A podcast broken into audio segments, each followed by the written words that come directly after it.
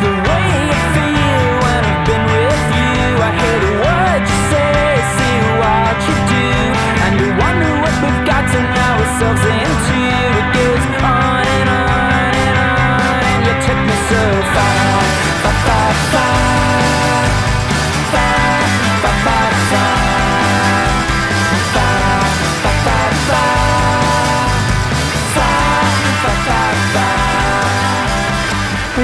welcome to episode 1579 of Effectively Wild, a Fangraphs baseball podcast brought to you by our Patreon supporters. I'm Meg Rowley of Fangraphs, and I'm joined as always by Ben Lindbergh of The Ringer. Ben, how are you?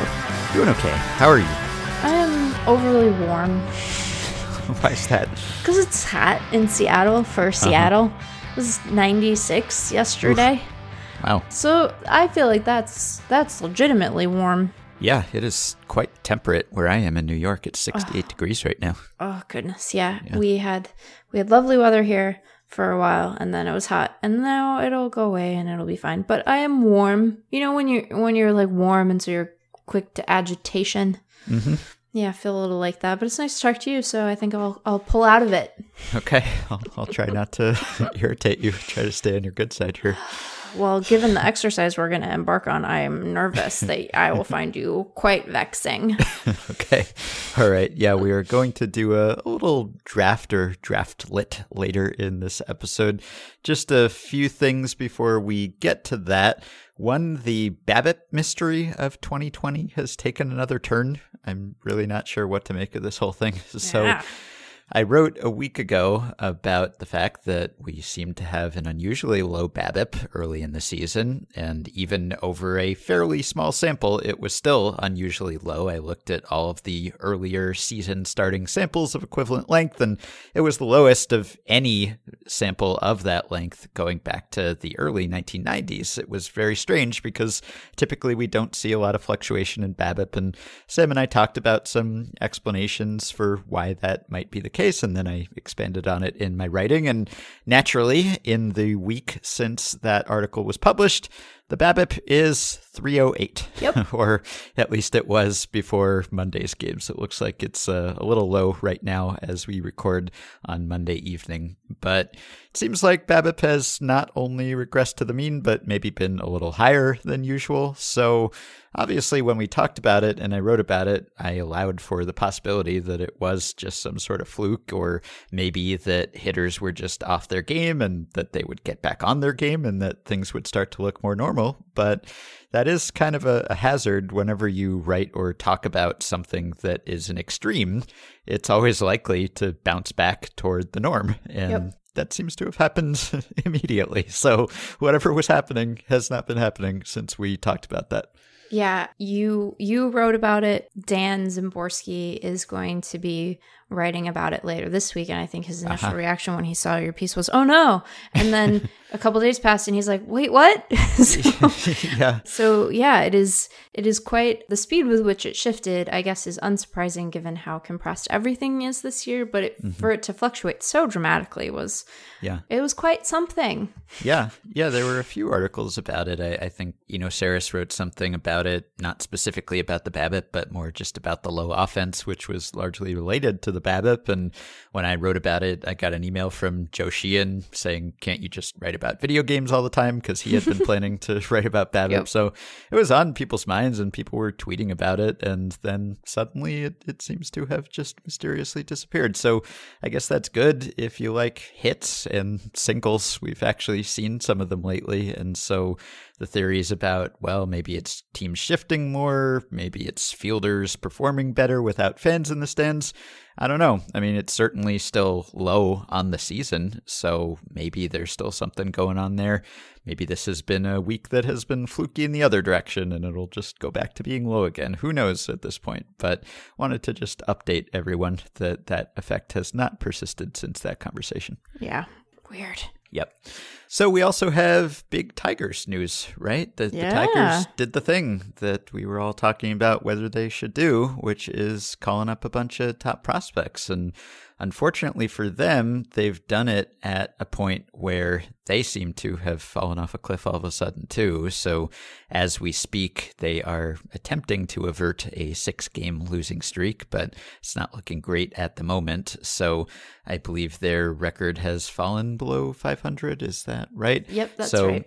Yeah, so the the hot start with them has not quite persisted over that week either. So all the things that we were talking about happening have the opposite of those things have happened.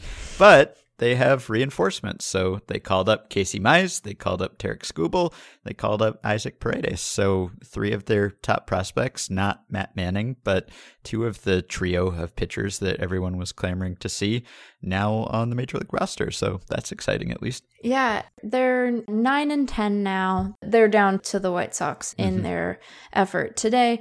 But look, you know that my perspective on prospects is that when you think that they are ready to play baseball at the major league level, that you should let them do that because it's nice for them and it's fun for your fans. And the whole thing is about, you know, just like winning. That's what it's mm-hmm. about. It's about winning. And so I like it on those terms just on its own. And I also like the idea that someone, that a team that is um, not really planning to have contended this year finds themselves with enough of enough margin that they could just say, eh, let's see what they can do. Let's see what the let's see what these uh, young pitchers can can really get up to. And despite their good start, they do need some help. I mean, Matt Boyd has not pitched particularly well, I don't believe. So it's just very exciting. And I think that in a year where things are generally dire in non-baseball terms and were assumed to be dire for the Tigers in baseball terms going into the season to afford your fans something to be excited about is good and to give prospects who are ready the opportunity to hone their skills at the major league level when they're ready to do so is also good. So I say uh, good job Tigers. Yeah, and if the wind starts to come out of the sails a little bit, then maybe calling on the cavalry helps a little, Yeah. whether it's with morale or just because those pitchers and players are pretty talented. So if uh, your your prospects start to flag a little, then well, call up your prospects. So different meaning of prospects. And Manning might be next. There was a comment, I think, by Al Avila who said that he needs a little more time. He's working on control and command, mechanical tweaks, etc. But he might be up there sometime soon. So at the very least, even if the Tigers' playoff hopes fall apart a little bit, you get the consolation of knowing that they went for it to some degree. They tried it, they pulled out all the stops, and also you get to see the next generation of Tigers, which is Yeah. always nice. So even if it doesn't really come together this year, you get a sneak peek of what it will look like, hopefully, when it does come together. So that's pretty fun, regardless. Yeah, and I think that you know Mize has been the the headliner for a long time, and that makes good sense given sort of his pedigree. But I think that that Skubal will impress people. I know that when Eric wrote about him for the Tigers list, and I, I mean before that for the top 100, that he received feedback from evaluators that people should perhaps think about him as being right up in the same tier as Mize and Manning. So I think that he will be a fun he'll be a fun thing and he's kind of a fun story. You know, he he came out of Seattle University, which has had big leaguers, but is not like a powerhouse Yeah. from a college perspective. So uh, that will be that'll be a fun thing too. In other prospect promotion news that did not go so well, I wanted to talk just for a minute about Roel Ramirez, who, who Should had a we? memorable Major League God. debut in not the way that he would have wanted. Sam and I spoke recently about the disastrous start to a start that Derek Holland had, where he gave up four home runs in the first inning, not all consecutively. Three of them were consecutive. Well, Cardinals rookie Roel Ramirez gave up four home runs, and they were consecutive, which is a first. There have been nine major league debuts that involved a pitcher giving up four home runs, but this was the first time that a pitcher had given up four home runs consecutively in his debut. He came in on Sunday in the bottom of the fifth, and the White Sox were ahead one nothing.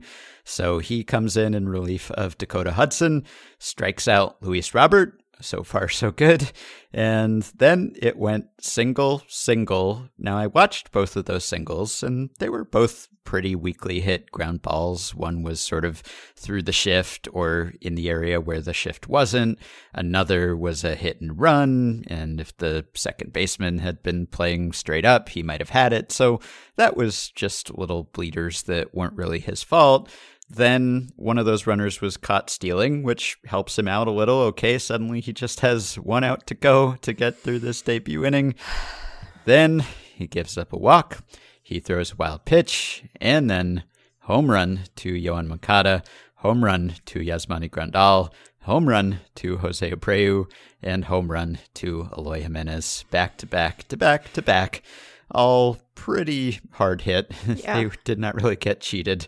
And then Seth Elledge comes in to replace Roel Ramirez. And Seth Elledge also making his major league debut in this game. And if I were Roel Ramirez, I, I don't know that I would wish ill on Seth Elledge at that point, but I kind of would want him to at least struggle a little bit just to show like, hey, it's hard to make your major league debut. So that almost takes the pressure off of me a little bit. Instead, Elledge comes in, gets a strikeout to get out of the inning, then gets through another hitless inning, then yet another hitless inning in which he struck out all three batters he faced. So he got through two and a third with no damage done at all in his major league debut. And if I were Ramirez, I would just be thinking, come on, man, like just Yeah. show that this is difficult, like make me look a little bit better in retrospect. But no, that didn't happen.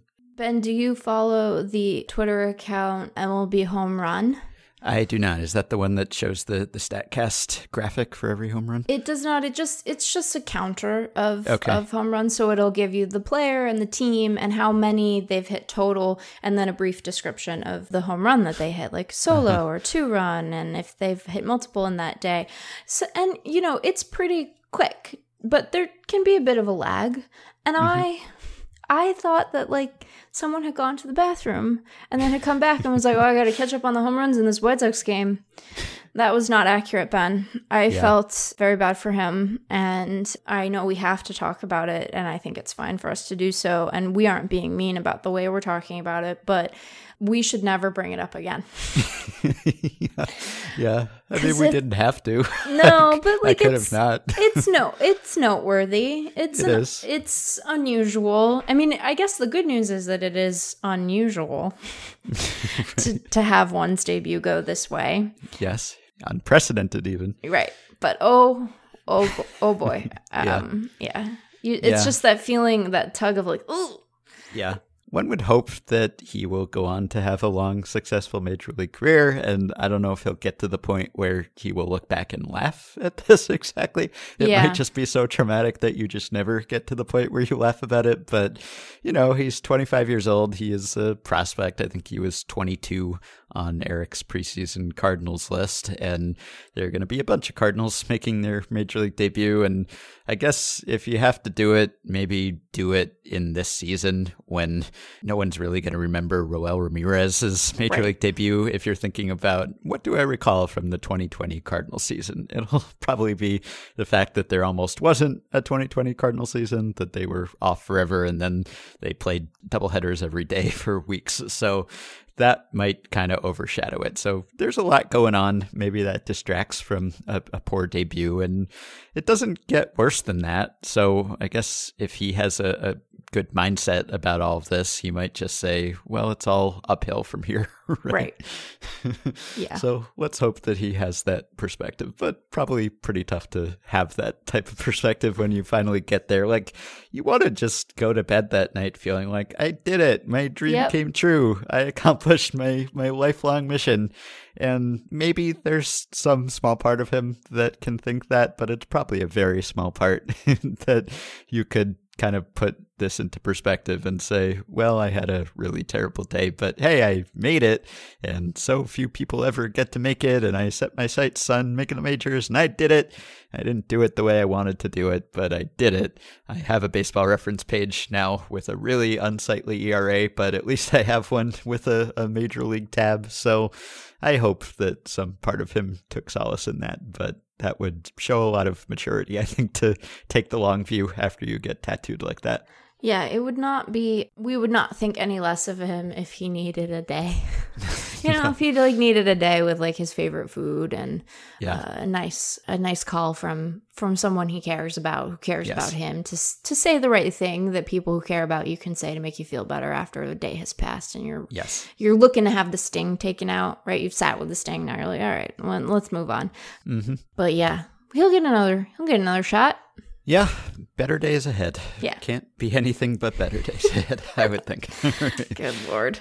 I have a stat blast for you before we get to our topic today, and this is related to the Tigers topic that we were just talking about. So, we got an email from Patreon supporter Chris Hannell who said Cleveland just won against Detroit today, and on the Twins broadcast, Dick Bremer said it was their 20th consecutive victory against them.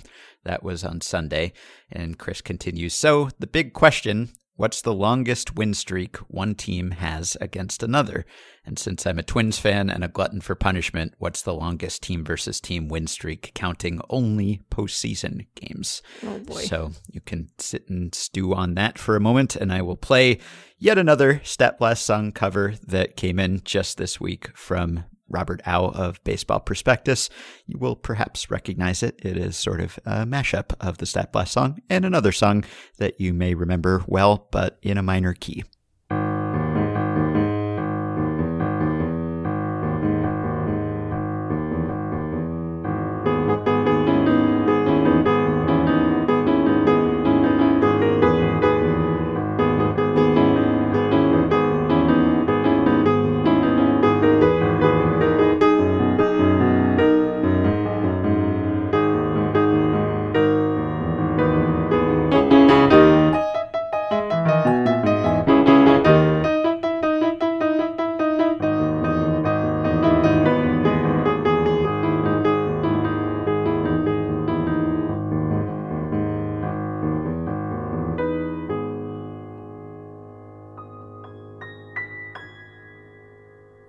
Okay, so after Chris sent in this question and I outsourced it to official StatBlast source, one of many, Adam Ott, our faithful listener who is very skilled with his RetroSheet database. Adam actually clued me into the fact that Andrew Simon of MLB.com did an article on this very topic and got very similar results to Andrew's. So I'll link to that too. You can check it out there, but I will also put Adam's spreadsheet online and he looked up the postseason streaks in addition to the regular season streaks. So as Chris noted, Cleveland and Detroit are now up to 20 consecutive games with Cleveland beating Detroit. And in fact, they could get up to 23 soon because these two teams play each other again in the coming weekend. So Oh if if Cleveland were to sweep Detroit again, they could get to 23 and that would tie the all-time record. So if we keep it to modern era, if we keep it to 1901 forward because Adam was able to go all the way back to 1870, I think, or 1871, and he sent the, the streaks from more recent years. But if you do go back to 1883 to 1884, the Providence Grays had a 27 game streak against the Detroit Wolverines. So now you know that the Detroit Wolverines were a team and that they could not beat the Providence Grays for 27 consecutive games. So maybe it's just a, a Detroit team thing. But if we stick with more modern times, the record is 23, and that is the Orioles over the Kansas City Royals, 1969 to 1970. The Royals just could not beat the Orioles. Then you have to go back to 1903. From 1903 to 1904, the Red Sox beat up the Senators 22 times in a row. And 1927, the 27 Yankees beat up the Browns 21 times in a row. Those are the only teams ahead of the current streak of 20 for Cleveland and Detroit. Now, if you look at the top names on this list, it's almost all, other than the one at the top, the 1969 to 70 streak, it's almost all early baseball. It's all like pre war teams, which sort of makes sense because there were a lot of teams that just were not trying in those days. And you had a lot of really terrible teams that were terrible almost every year for very long stretches and just were not really competing, even more so than today's tanking teams. And so you had teams like the Yankees and teams like the Browns, and there was often quite a, a, mismatch there. So you see a lot of these streaks were from those early years. And so the other teams with 20, the Pirates over the Reds 20 straight times in 1937 and 1938, and the Cardinals over the Phillies 20 times from 1927 to 1928. Then you have the 1938 Yankees over the Athletics 19 times, and then the 1909 Cubs over the Boston Braves 19 straight times. So again, it's all long time ago streaks. And really, the only more recent one here, you have the active streak. This one is actually still active the Yankees over the Orioles. They have an active 18 game streak, and that is uh, a four way tie, it looks like. But again, with teams from 1940, 1930, 1917, 1908. So the only really other recent one here is the Brewers over the Pirates 17 straight times in 2008 and 2009. Anyway, that's more streaks than you probably wanted to know. So I don't tend to subscribe to like supernatural causes for things, Ben. Yeah. That's not my my default. I know that's probably not surprising. I think that if it got to 20, I might say that it means something more than just your team being both not as good and likely somewhat unlucky. Right? Like Uh-huh. in 20 games even a bad team is going to beat a better team. You would You'd think. think. You'd think at least one time. Certainly against the odds that they Right. wouldn't. Yes. Right. You'd think at least one time. So I think if it got to double digits, I'd start to think my first instinct would be that someone was throwing the games. And then and then after 15 I'd start to assume that that maybe I had been cursed.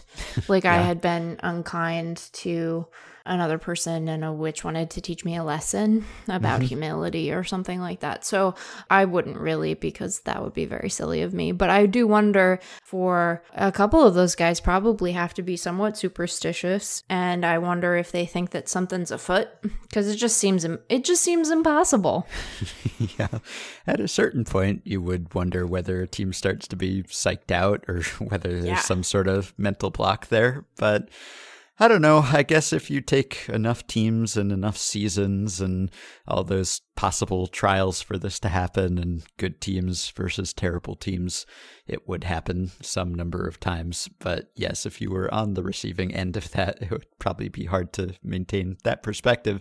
I was going to say that even some of the terrible Mariners teams that you have watched have not been on the receiving end Right. of this type of dominance, but there was a, a 15 game streak, the Astros over the Mariners, that was just snapped this Yeah. season, actually. That's so, true.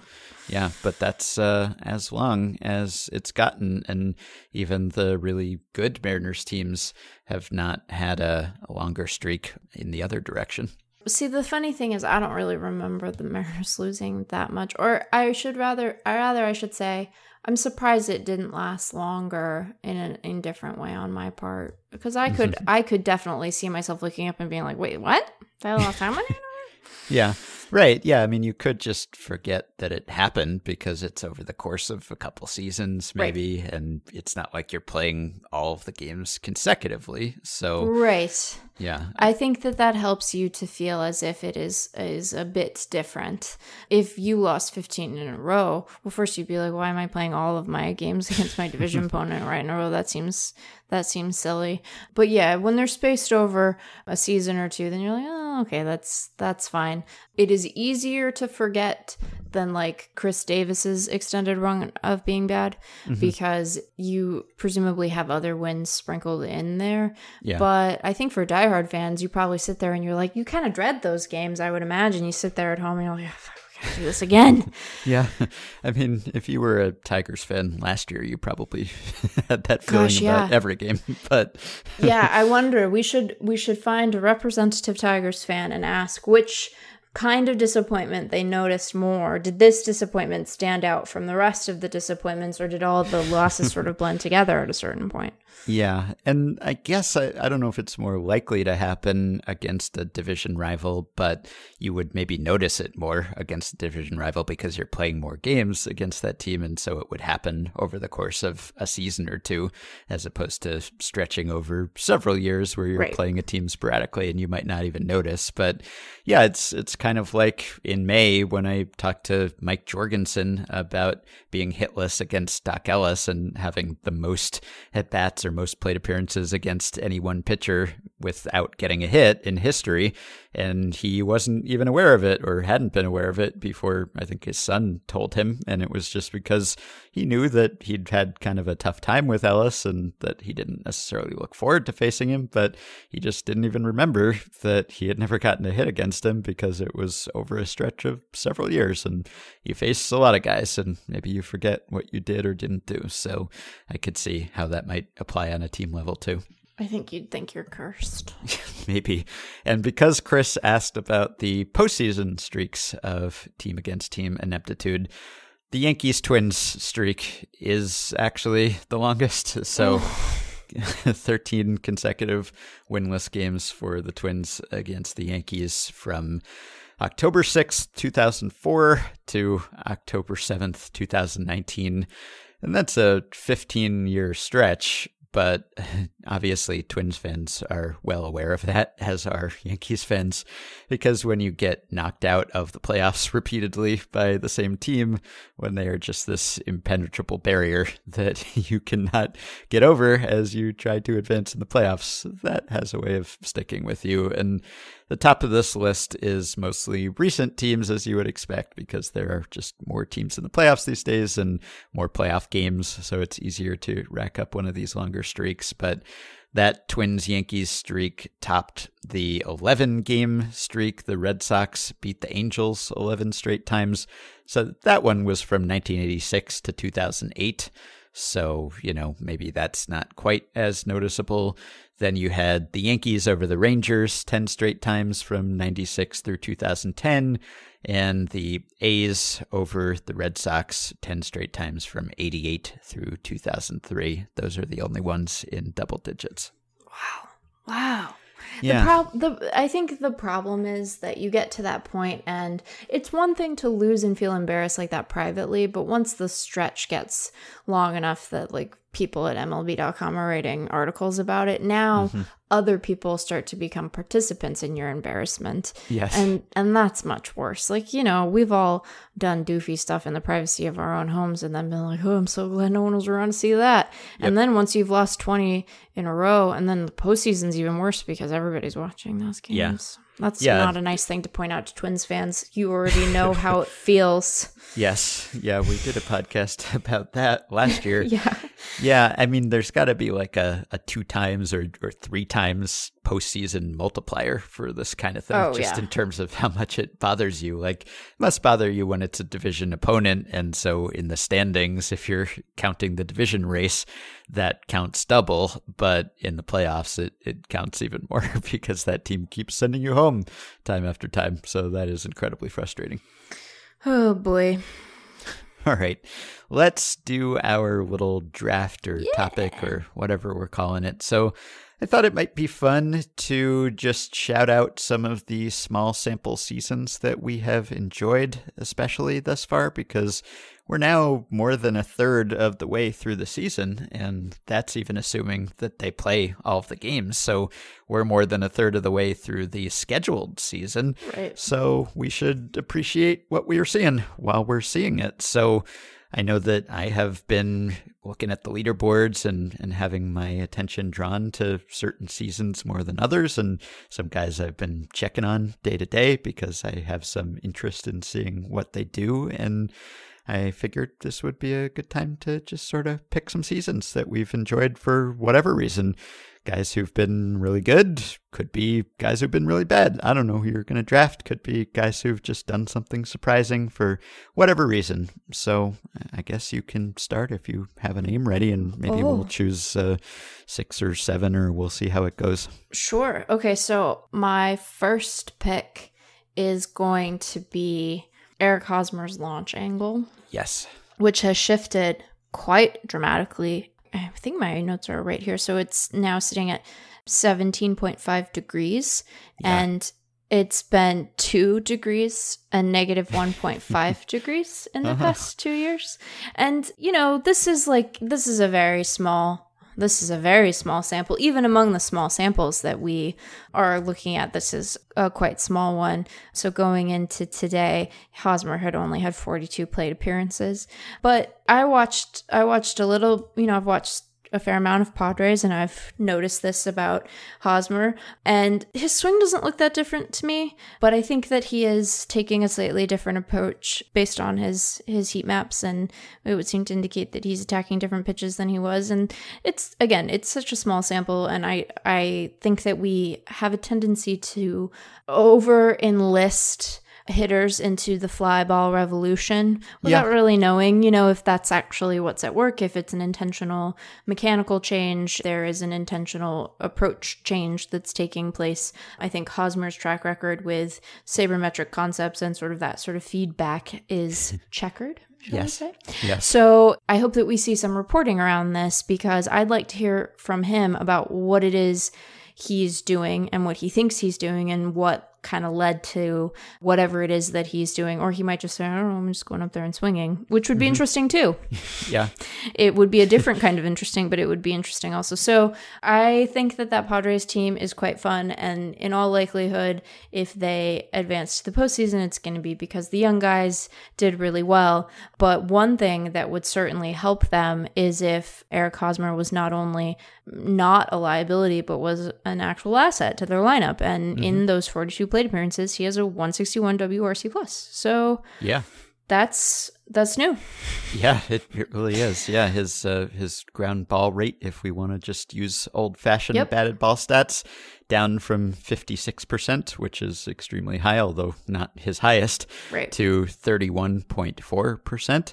That would be a, a, very large drop. And he's been the poster boy for this for years now. Just when you look at hitters and try to say, oh, this guy, he's a, a candidate for a swing change or for the fly ball revolution. And it's not always that simple, of course, but he's been a, an obvious candidate just because he hits the ball hard, but yep. he hits it really down in the ground and really always down has, in the ground. yeah, just one of the lowest launch angles, one of the highest ground ball rates, and you just want to be like Eric, just elevate. You you do a lot of things well. You hit the yeah. ball hard. That's half the battle, or maybe more. just don't hit it down as much as you do, and I think there have been times when he sounded somewhat receptive to that, and other times he sounded dismissive of that. But there was an article this spring by Andy McCullough at The Athletic where he talked about Hosmer's attempt to reinvent himself or revive himself and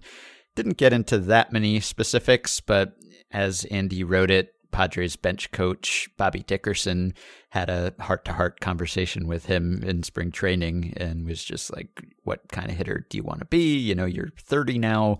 Do yeah. you want to decline or do you want to really take hold of your career here? And sounds like for whatever reason that resonated with Hosmer and I don't know exactly what specific changes he's made. If any as you said maybe it's more about pitch selection but yeah I mean he's coming off two seasons where he was a, a below average hitter at first base and I know the defensive stats are always more down on him than the defensive reputation, but he's been a sub replacement level player for two seasons now, according to Fangraphs WAR. And he's had seasons like that in the past, but he's kind of alternated those bad years with pretty good, pretty promising years. He'll, he'll Yeah. go from like replacement level to three or four wins, and you think, oh, suddenly he's figured it out, and then he unfigures it out. So maybe having two years where he really had not figured it out just sort of put a spark into him, or maybe it's just seeing all the great young talent come up around him and wanting to be part of that or being motivated by that. Who knows? But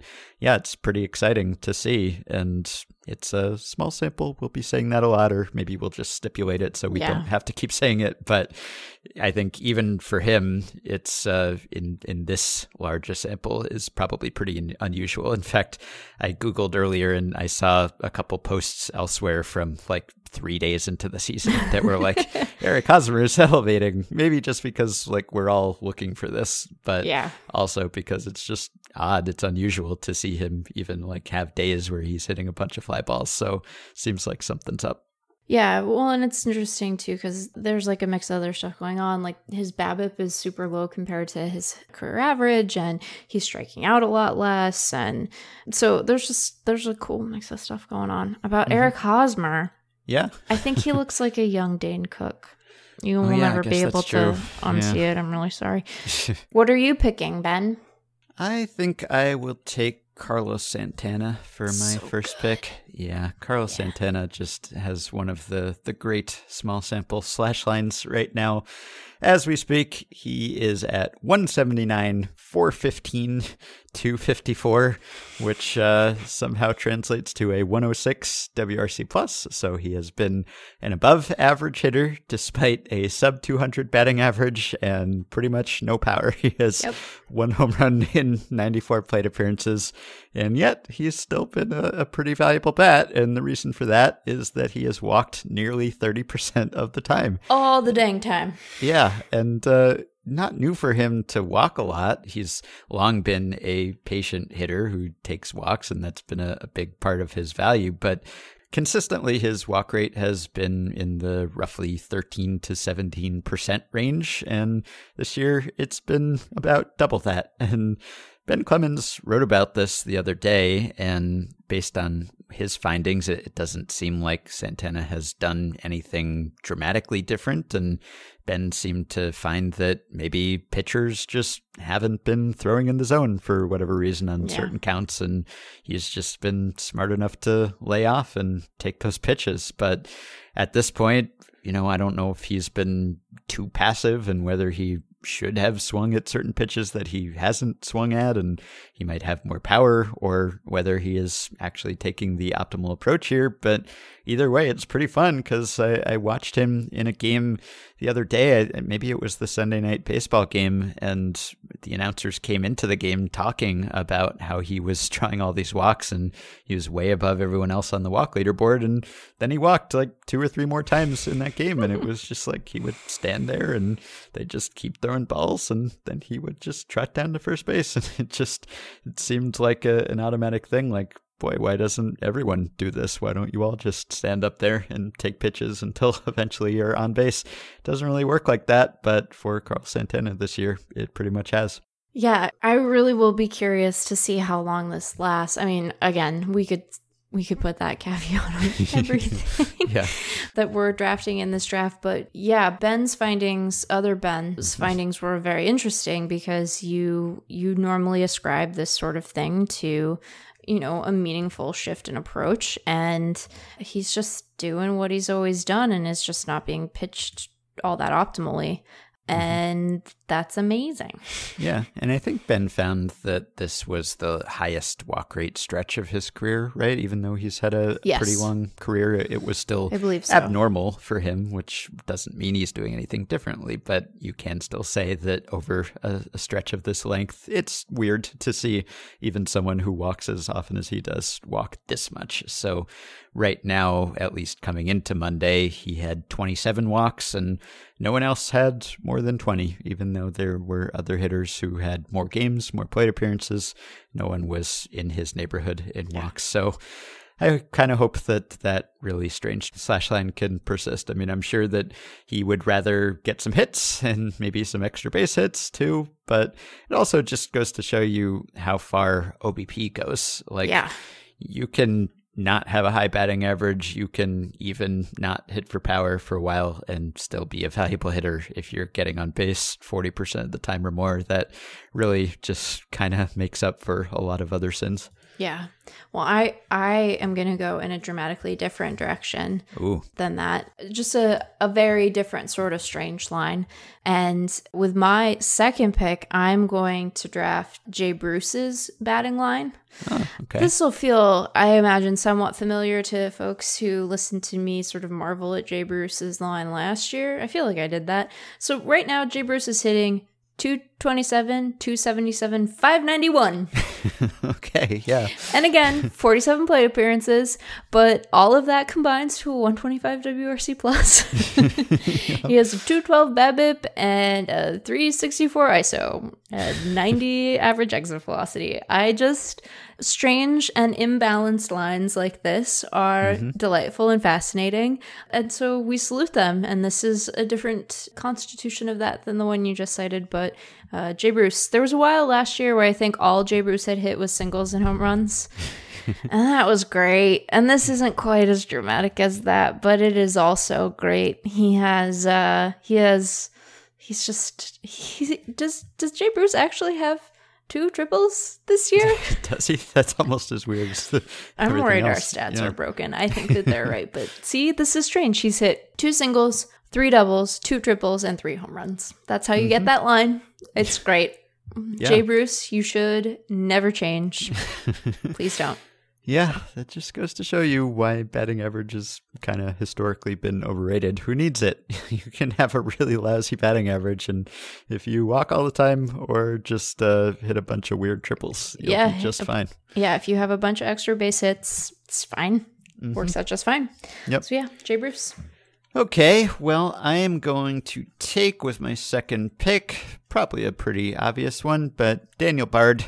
Just uh, the fact that Daniel Bard has a major league stat line at all is fun and notable. So there's that. And there's also the fact that he's been good. Not only did he make it back after a, a seven year odyssey and injuries and yips and extreme control problems in the minor leagues, he is now back with the Rockies as a reliever, and he's been excellent. His ERA is not fantastic, it's fine, but his peripherals are really strong, and he has walked one batter in 11 innings, which is just uh, really extraordinary. I mean, extraordinary for anyone, but if you look at Daniel Bard's minor league stat lines over the last several seasons, you will see some extremely unsightly numbers in the walk rate column. In fact, there are some that go to like four digits. I mean, there's uh, some that are like 243.0 walks per nine, which is uh, obviously in a, a short stint, but usually you don't see that many numbers in the walks per nine column. It is uh, generally only two numbers or one number and then a decimal point and then another number. And in his case, there are three numbers before the decimal point in multiple stat lines. So he had really terrible time throwing strikes. And not only has he made it back, but he seems to have conquered that problem for now. And he got a save, his first save since 2011, which was much celebrated. And he's on this team that has been unexpectedly exciting. The Rockies off to a, a pretty good start, playoff favorites at this point, and they kind of cast adrift their high paid free agent bullpen that didn't deliver. And in its place, one of the people they have throwing quality innings for them right now is Daniel Bard. So, certainly one of the feel good stories of the season. And it's really feel good just that he's there at all. But the fact that he has been as good as he's been, it's in a similar genre as Tyler Matzek with the Braves, who also made it back five years after his last major league appearance and also has been really fantastic. But Bard was away longer, was even further away from being back, and he has really justified the, the Rockies' faith in him. So that's been fun. Yeah, and it's like those kinds of performances on their own, fun. The Rockies bullpen being kind of good, like mm-hmm. their pitching being kind of good, fun. Combine them, lots of fun. Yeah. So endorse. I mm-hmm. endorse it. Okay. Well, Mine's a little bit of a cheat because it's Okay. very much a not small sample. All right. So you can tell me if you'll allow this. Okay. And this has been true for a minute, but it's just this wouldn't be an effectively wild draft if we didn't do this. Uh-huh. I'm drafting Mike Trout's placement on the career war leaderboards. Oh, okay. He is on the second page of them for position players at Fangraphs, and that's delightful. He hit another home run while we were recording, so good for Mike Trout. Mike Trout at this moment in time, and this will update. Uh, it looks like our live stats are a little delayed. That's weird. Has seventy four point three wins. Jay Jaffe has already written this year about how he is just Hall of Fame certified. He could he could stop playing today, both in terms of his wins and also his time in the majors. He would be a qualified Hall of Fame candidate, and it's a little bit of a it's a little bit of a cheat because you know it's a lot more than a small sample. But those 82 plate appearances helped Ben Yeah. because he's he's accrued almost a whole win uh, this year. We are not yet in normal times for any number of reasons, not the least of which is that he is not leading the WAR leaderboards. Yeah, his DRS is still uh, dragging him down a Yeah. little bit. If if the fine folks at Sports Info Solutions could Get it together, recheck that guys. data, just uh, bump gals. up Trout by a few runs, that'd be nice. But yeah, that's dragging him down. But the other numbers have been very Trout-like, and Quite. I'll allow it. A because uh, I'm always in favor of talking about Trout on this podcast, but also because the idea of the draft is that we're talking about small sample seasons that we've enjoyed, and uh, Mike Trout's season is always on the short list of seasons Yeah. that I'm enjoying because it's always really good. Yeah, if we wanted to make this a fairer version of, of a pick, then I could say I have enjoyed his season since he and his wife welcomed their baby Yes. boy. Yep. Because a lot of people want to uh, make a lot of Trout's dad strength. I think it's the same. And I, I mean that as a compliment. He seems very much himself. A lot of people change dramatically after they have kids, sometimes for the better and sometimes for the worse. You don't know. I don't know Mike Trout, so I'm just saying he's hitting the ball in the same way that he always has. Ben, have we talked about the propensity of teams to congratulate their players about the birth of their children? Have we talked about that on this podcast? I don't think so. No. Will you allow me a quick a quick aside? Sure. Here? So it's very nice. It's a nice thing to be like, hey, it's it's cool that you and your spouse welcomed a child into the world and that everyone's healthy. That's good. We want people to, you know, have kids if they want them and to be healthy when they are born. But I always find it very weird when the the tweets like, "Hey, congrats," because it's like at the end of the day, this is an employee, and you're like, "Hey, congrats on the successful sex, you guys." So I find that funny. Yeah, it is a little bit like that. I mean, when uh, when we have a ringer baby, when someone at the ringer Aw. has a baby, there's a, a Slack channel where Yeah. those things get posted and their congratulations. It's not a public thing, really, but then Mike Trout is more of a, a public figure, a more famous figure than we are at the ringer, so maybe that makes sense. But yeah, I mean, you you congratulate your coworkers. I, I guess it's just that baseball players are very visible and uh, and you know, I'm sure that someone in the Twitter replies to every one of those tweets shows up to say congrats on the sex. So Yeah. Yeah. I believe that that is true. I suspect that that is true. And it's a nice thing. But the Angels tweeted about their kid being born and, and mocked up a baseball reference page for him. And I'm sure that if Mike Trout's son is like, I want to play baseball, that he might be very good at it. But maybe he wants to be an artist. You don't Sure. know, Angels. Let him live his life. He's a little Yes. baby. You don't have to put your expectations on him. Anyway, we can get back to the draft. But it's very hot here, and I am a little distracted. Yeah, this is a show where we've talked about like the the future war expectations of Clayton Kershaw's infant or whatever. So maybe we're not the ones to talk, but I agree Uh, that I we should not true. put pressure on uh, on young Beckham Trout. to, Beckham, uh, right? yeah, Bat, right? should It, fo- it's yes, right. Beckham Aaron. Beckham Aaron Trout, yeah. Oh boy. You should follow his passions, whatever they turn out to be. And just as we were talking about this, I got a tweet from loyal listener at Brave Stats who said, I've heard Ben Lindbergh discuss how Clayton Kershaw has lowered his career ERA with every season he's played. I I think that streak was finally snapped, but it was a very long one. And I thought he might like this one. Since tonight puts 2020 back on track, Mike Trout has increased his career OPS plus with every season he's played.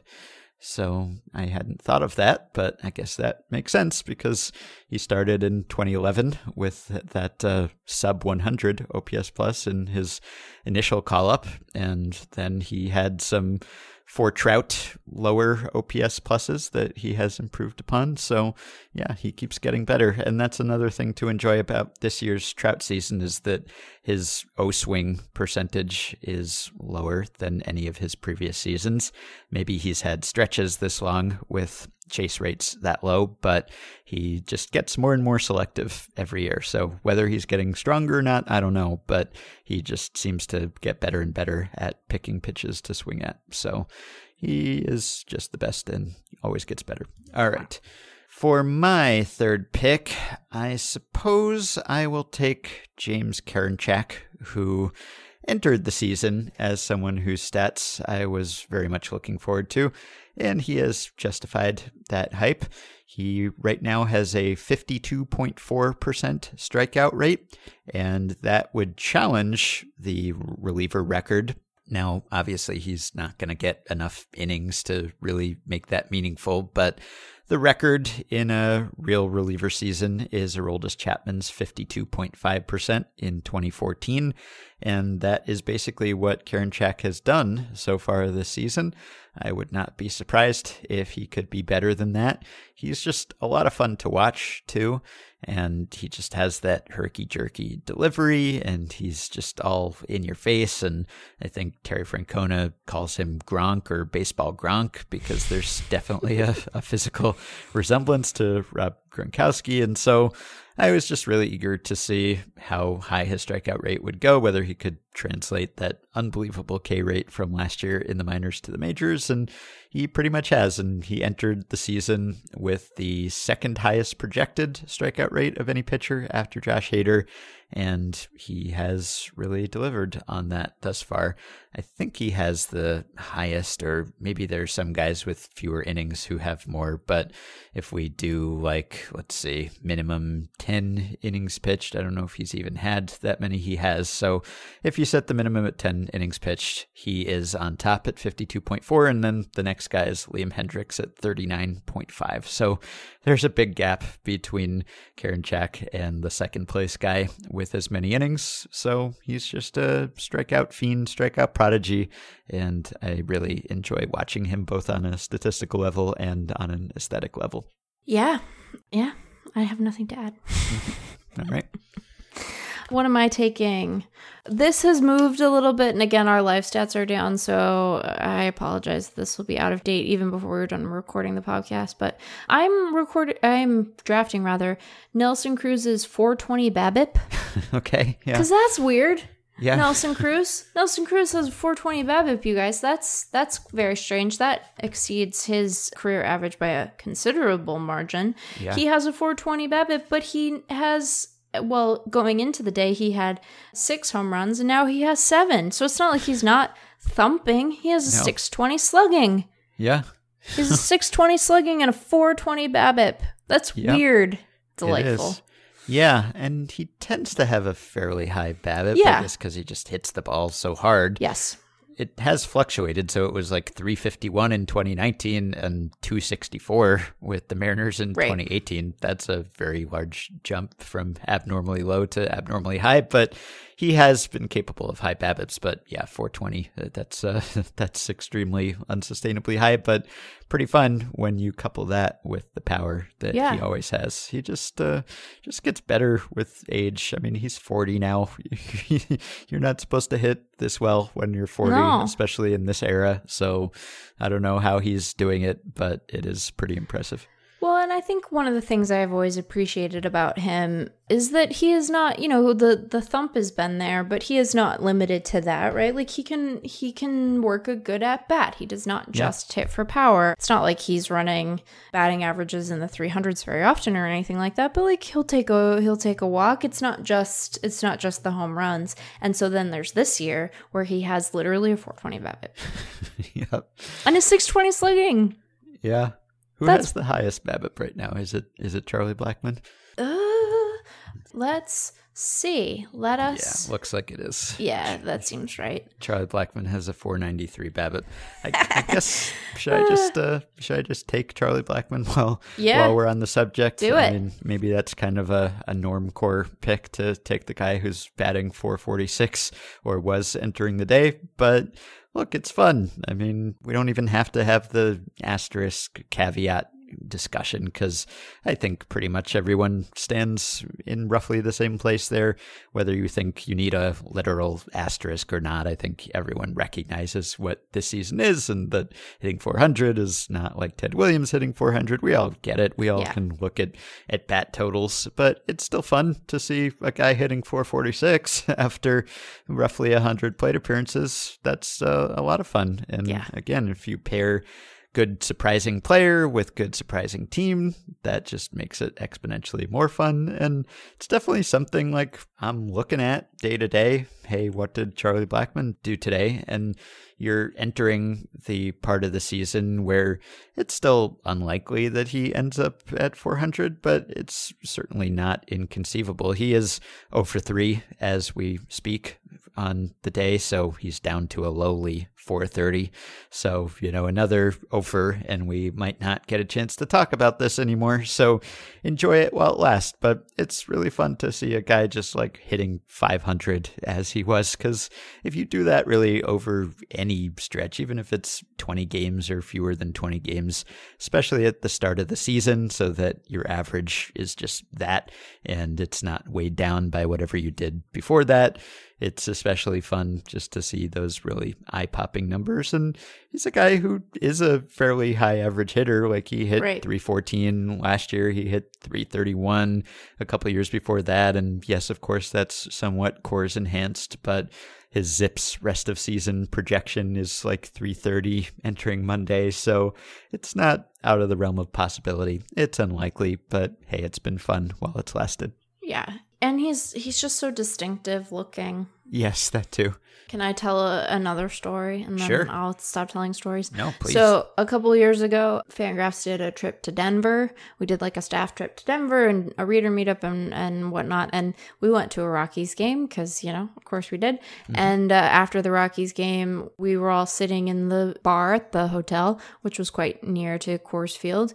And uh, who should walk in but Charlie Blackmon? And you know what? He's pretty right. He's very recognizable. yeah. That's one where you're confident. You're like, you're Charlie Blackmon. Yes. Sometimes you look at a baseball player and I'm like, mm, please put a hat on. But no, Yeah. Charlie Blackmon, very obvious. And uh, and Craig Edwards saw him and went, hey, Charlie. And then it became clear that Craig had no plan. And uh, this is a nice story about Craig. And Charlie goes, hey, man. And then he kept walking. And it was lovely because, uh, you know, he he wasn't fussy about it and Craig wasn't fussy about it because Craig's never been fussy about anything. Mm-hmm. And it was just kind of one of those moments where you realize that running into famous people in public is generally going to be a moment where you know the first thing you're going to say, but not the second thing. Yeah. Yeah. That's the problem. There are a lot of celebrities whom I like a lot and I admire and respect, but don't really have any desire to meet them because Right. I, I have no plan. And what am I going to say? Hey, I like you. I mean, uh, you know, a million people have told them that.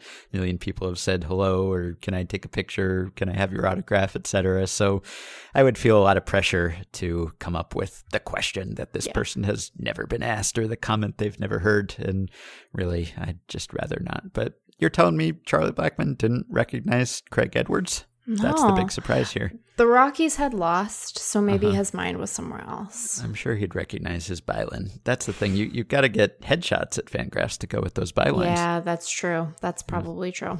Yeah. All right.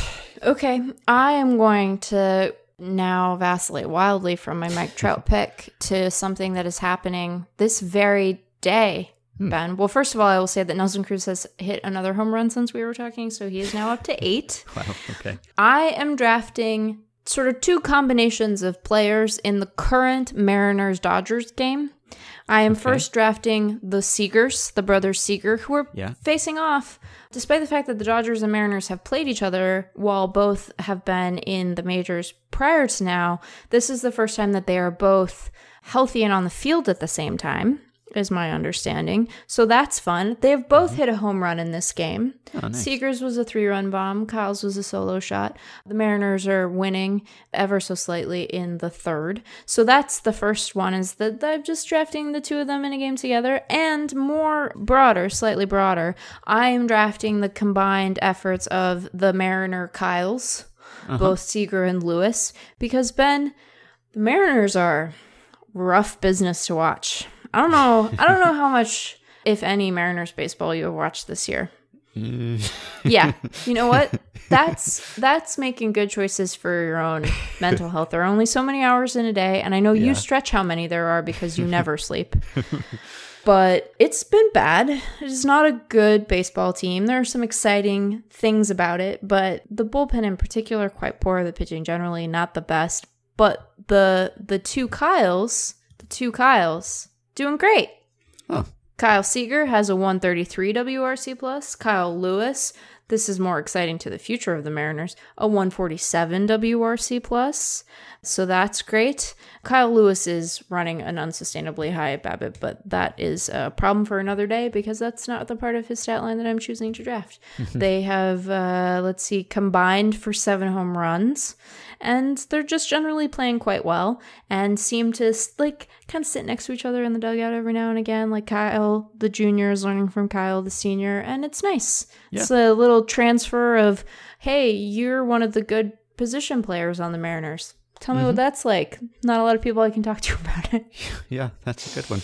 I just got a message from friend of the show, John Chenier, who has been watching a lot of Mariners baseball because he works for the Mariners, and he just told me that the Mariners radio guys have been going on for a few minutes about friend of the show, Johnny O'Brien, two-time guest of the show, Johnny O'Brien, the great old player because there is a Seattle University pitcher in the game. Eric Yardley of the mm, Brewers uh-huh. is pitching, or at least he's in the majors. I don't know if he was pitching at that moment, but he is the first major leaguer since the twins, Johnny and Eddie O'Brien, to have come out of Seattle University. So it's been quite a while between debuts of Seattle University major leaguers, but that's nice. Always in favor of Johnny O'Brien getting airtime. Yeah, sure. Okay, this would be my fifth pick, I believe. I will take Dylan Bundy for my fifth pick. So, Dylan Bundy has been excellent so far through his first four starts of the season, as Tony Wolfe ably documented at Fangraphs this week. And of course, I'm always a sucker for uh, a prospect who makes good years after he was supposed to make good. So, Dylan Bundy was. Uh, really just like a top top prospect. I mean, he was, according to Baseball America, the number two prospect in the game going into 2013. He was a top 50 ranked prospect for like four years, and he came up in 2012 and then just almost immediately got hurt and was gone for years and years and came back in somewhat diminished form and had injuries and came back not throwing as hard and sort of struggled to adjust to diminished stuff. So over the past couple years, he actually pitched pretty full seasons for the Orioles, which was a, a victory in itself that he stayed healthy, but he was not great. He was uh, pretty middling in those years, maybe average-ish last year. And this year he has gone to the Angels and he has looked ace-like in his first four starts and always fun to see someone succeed at this point and you know he's still 27 years old he he came up in his age 19 year which seems like forever ago but he's still pretty young and we'll see if this is something meaningful. But as Tony wrote, he seems to have changed his repertoire a bit. He's backed off that fastball, which is slower than it once was and was not very effective over the last couple of years. He's just throwing more breaking balls, throwing more sliders. He's got a pretty good slider. He's throwing that more. He's kind of pitching backwards a little bit and getting more first pitch strikes with breaking balls. So that's been fun to see. And I think a lot of people are likening him to Jake Arrieta and sort of saying LOL Orioles because we've seen pitchers go from the Orioles to other teams and get good before.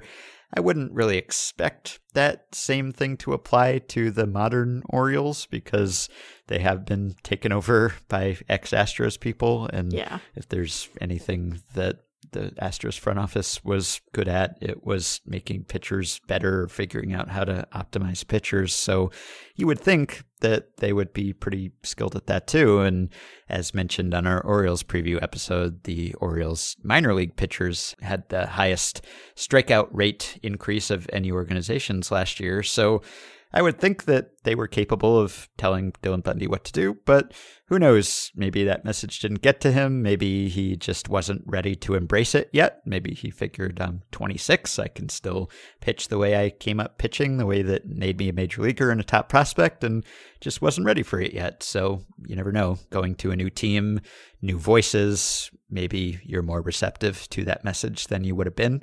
And thus far, it's really paid off. Yeah, I mean, like, I feel like we're somewhat encroaching on the territory of Michael Bauman because I feel like these are the kinds of guys he likes, right? Uh-huh. This is like the Lance Lynn of 2020, where well, it's like, hey, Bauman thinks that Lance Lynn was always great. I guess that's true. he does think that. Yes. Uh, Lance Lynn is good again. He is really still. good. Yeah, Lance Lynn crushing it. yep. Lance Lynn, Lance Lynn, uh, sporting a look. That beard is quite full. Yeah. It's quite a full beard. Everything's pretty full about Lance Lynn's look, but but yeah.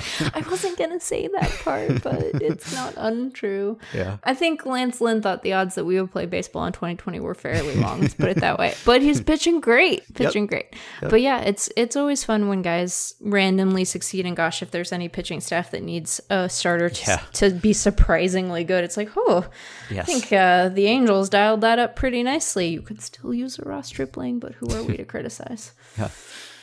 All right. Who you got? Okay, Ben, I'm taking a thing that I hate.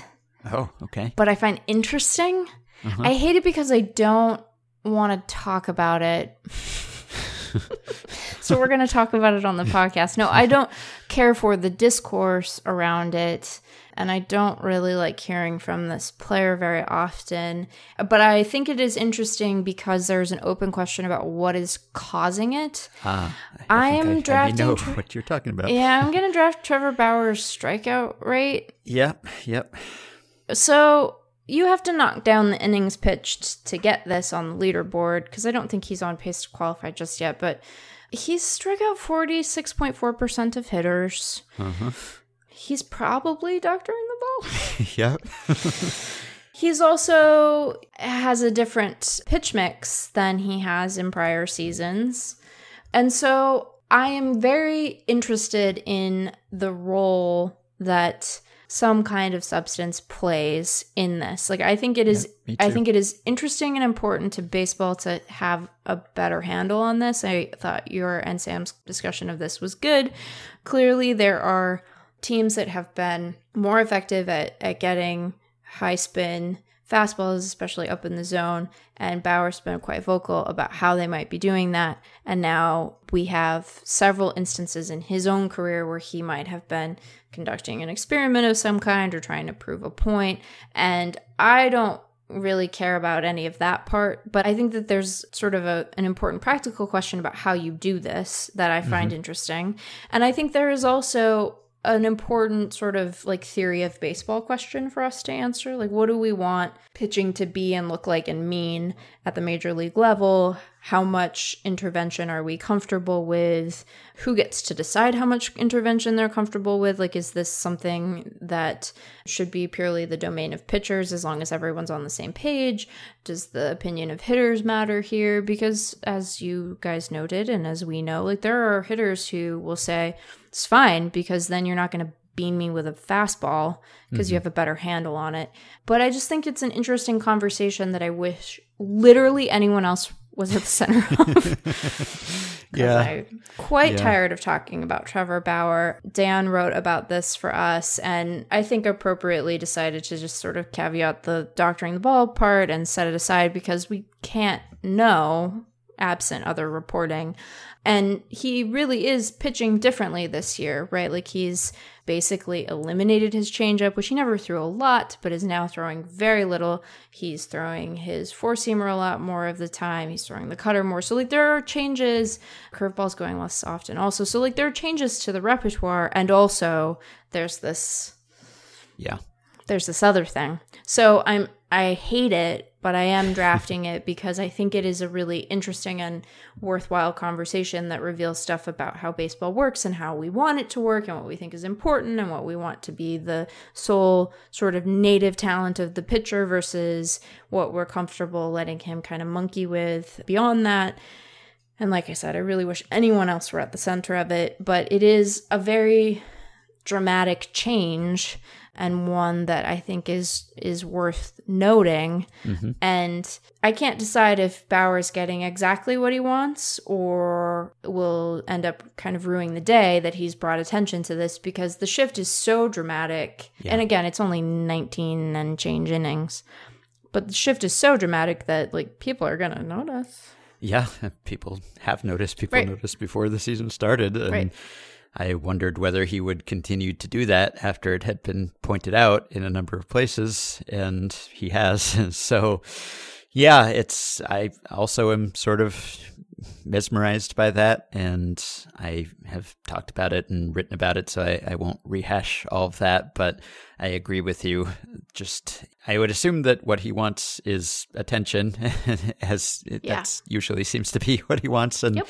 and he's getting it. And uh, also, he seems with this specific issue to want to draw attention to it because he wants it to go away because he doesn't want there to be an uneven playing field when it comes to the sticky stuff that he wants it just to be made legal for some standard substance to be available to all pitchers. That seems to be his preferred choice just because it seems pretty impossible to eradicate it entirely. And I don't know whether this ongoing demonstration you would think that this just brings attention to the issue, raises awareness of it, shows the possible effect in a way that we couldn't quantify before we could quantify spin rates. So the whole thing is pretty fascinating to me. And I have wondered what is going on at MLB and what they're thinking about this Right. because they have made noise about cracking down on this. And I can't think of a, a more suspicious case than Bauer's. So if you really want to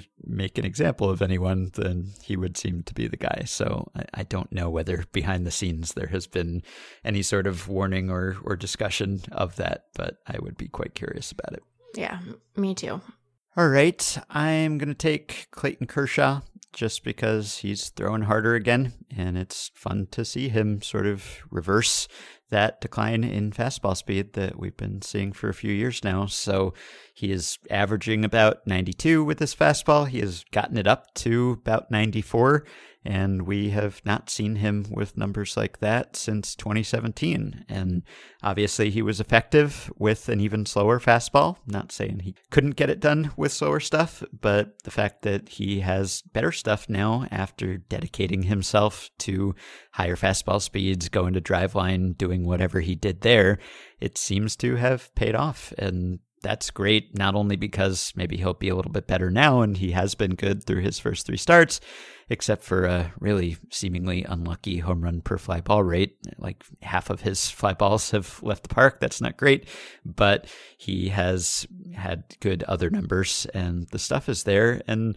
that's good because maybe it just gives him a, a longer lease on his career and Yeah. on his sort of extended post peak compiling pretty good numbers period. I was just kind of worried that he would have a, a Felix type progression and sorry to bring bring that up, but no, it just makes me sad that that's like the I thing know. we point to, and we're like, oh, you know how this guy sucks. Right. now?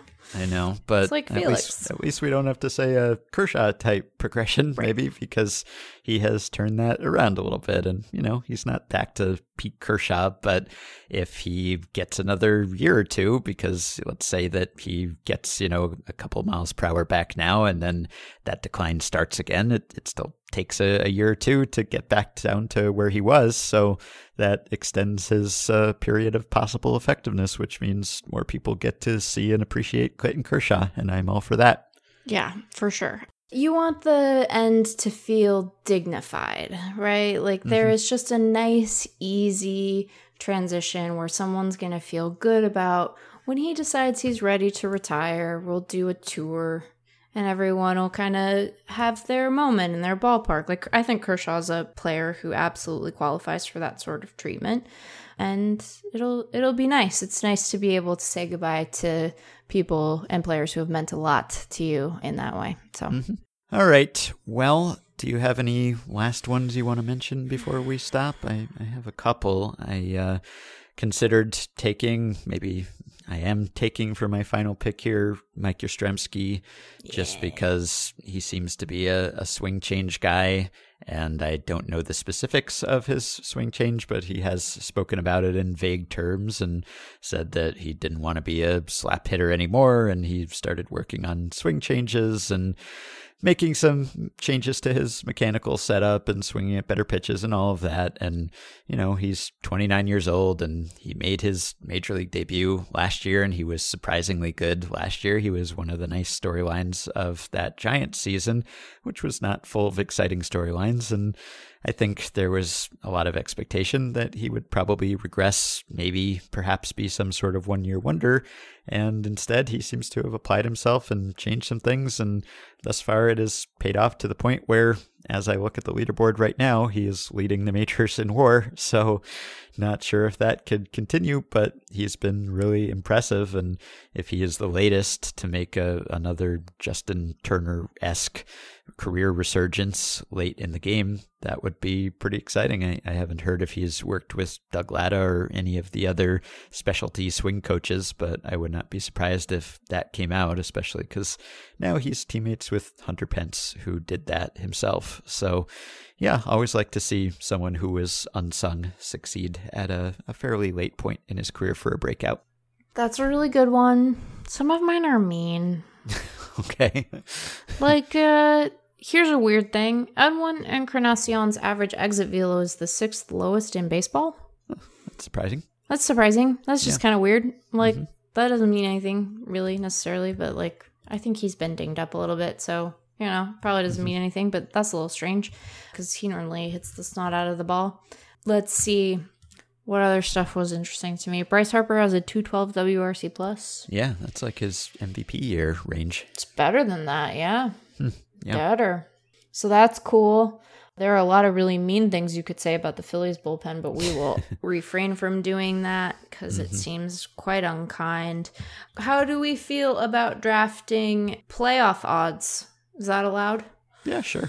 I'd like to draft the gap in the Orioles playoff odds from opening day to today. Okay. I think that it's, you know, it's just a strange thing afforded to us by the very odd season that we are embarking on and the expanded playoff field. But like their odds were hovering around a little under 2% on July 25th, and they're up to 27% Wow. today. Yeah. What were they when the season started? 1% or, or lower? Yeah, I think so. This is a little tricky to tell. right, because the, the playoff they- format changed on right and so day, i right? want to oh here we go this is a better way to do it. oh look at you know it's tricky except that it's not because david and sean are wizards and they just put it in here Mm-hmm. handily labeled because they're quite smart so in the old format their odds were 0.2% this was Mm-hmm. in the preseason their their odds under the new format were 1.4% and their odds entering today were 27% Well, yeah, that's pretty good. so I'm drafting the change in the Orioles playoff odds because that's far nicer than talking about the Phillies bullpen. yeah.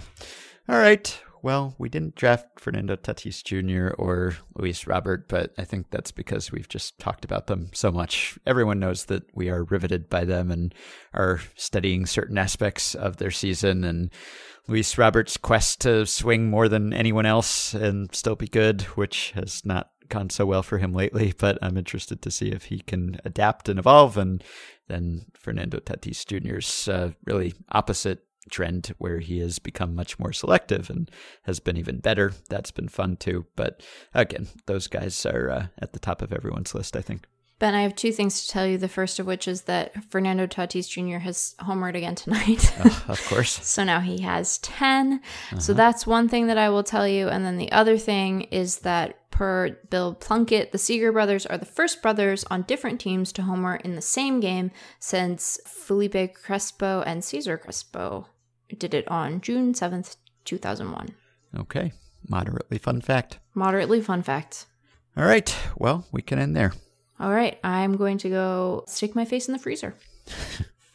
Well, quick post game updates here. The Tigers did indeed drop that game to the White Sox, lost their sixth in a row, and fell to 9 and 11. The only runs the Tigers scored in that game were driven in by brand new Tiger Isaac Paredes. Charlie Blackmon singled in his last at bat to boost his batting average back up to 437, and Fernando Tatis Jr., who homered once while we were recording this episode, homered again after we finished recording it. He hit his major league leading 11th on the season, and it was a grand grand slam on a 3 0 count, up by seven runs in the eighth inning. Unwritten rules apocalypse. Rangers manager Chris Woodward said, There's a lot of unwritten rules that are constantly being challenged in today's game. I didn't like it personally. You're up by seven in the eighth inning. It's typically not a good time to swing 3 0. It's kind of the way we were all raised in the game, but like I said, the norms are being challenged on a daily basis, so just because I don't like it doesn't mean it's not right. Padres manager Jayce Tingler called it a learning opportunity because Tatis evidently had the take sign and swung anyway. Tatis said, I was locked in on the game just trying to produce for my team. That was on me. I didn't look to my third base coach. I was just trying to take a good pitch and put my barrel on it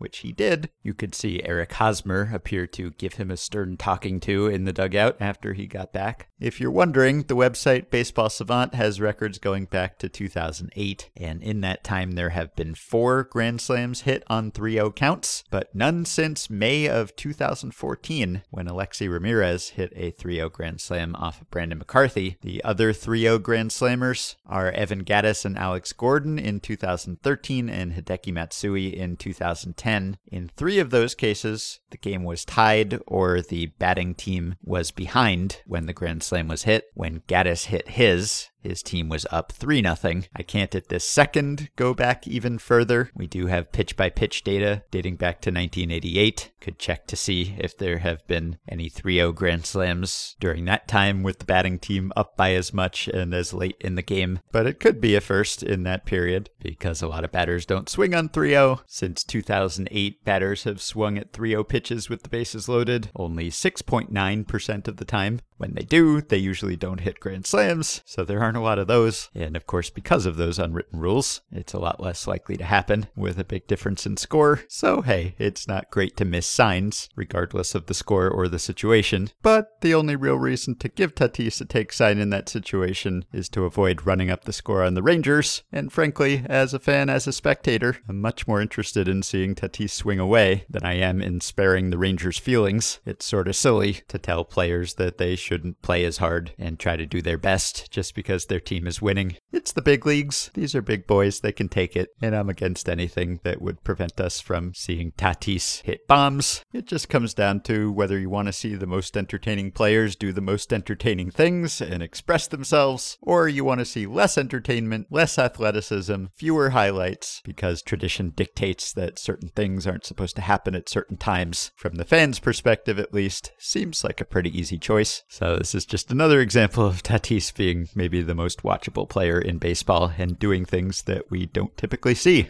That will do it for today. Thank you very much, as always, for listening. You can support the podcast on Patreon by going to patreon.com slash effectivelywild. The following five listeners have already signed up and pledged some small monthly amount to help keep the podcast going and get themselves access to some perks. Francis Higgins, Andrew Leahy, Enrique Wallace, Luke Y., and David Baltmanis. Thanks to all of you. You can join our Facebook group at facebook.com slash group slash effectively wild.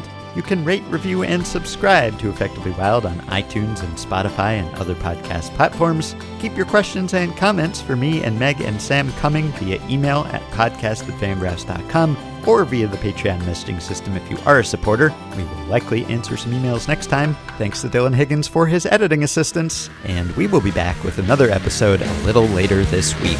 Talk to you then. Surprise!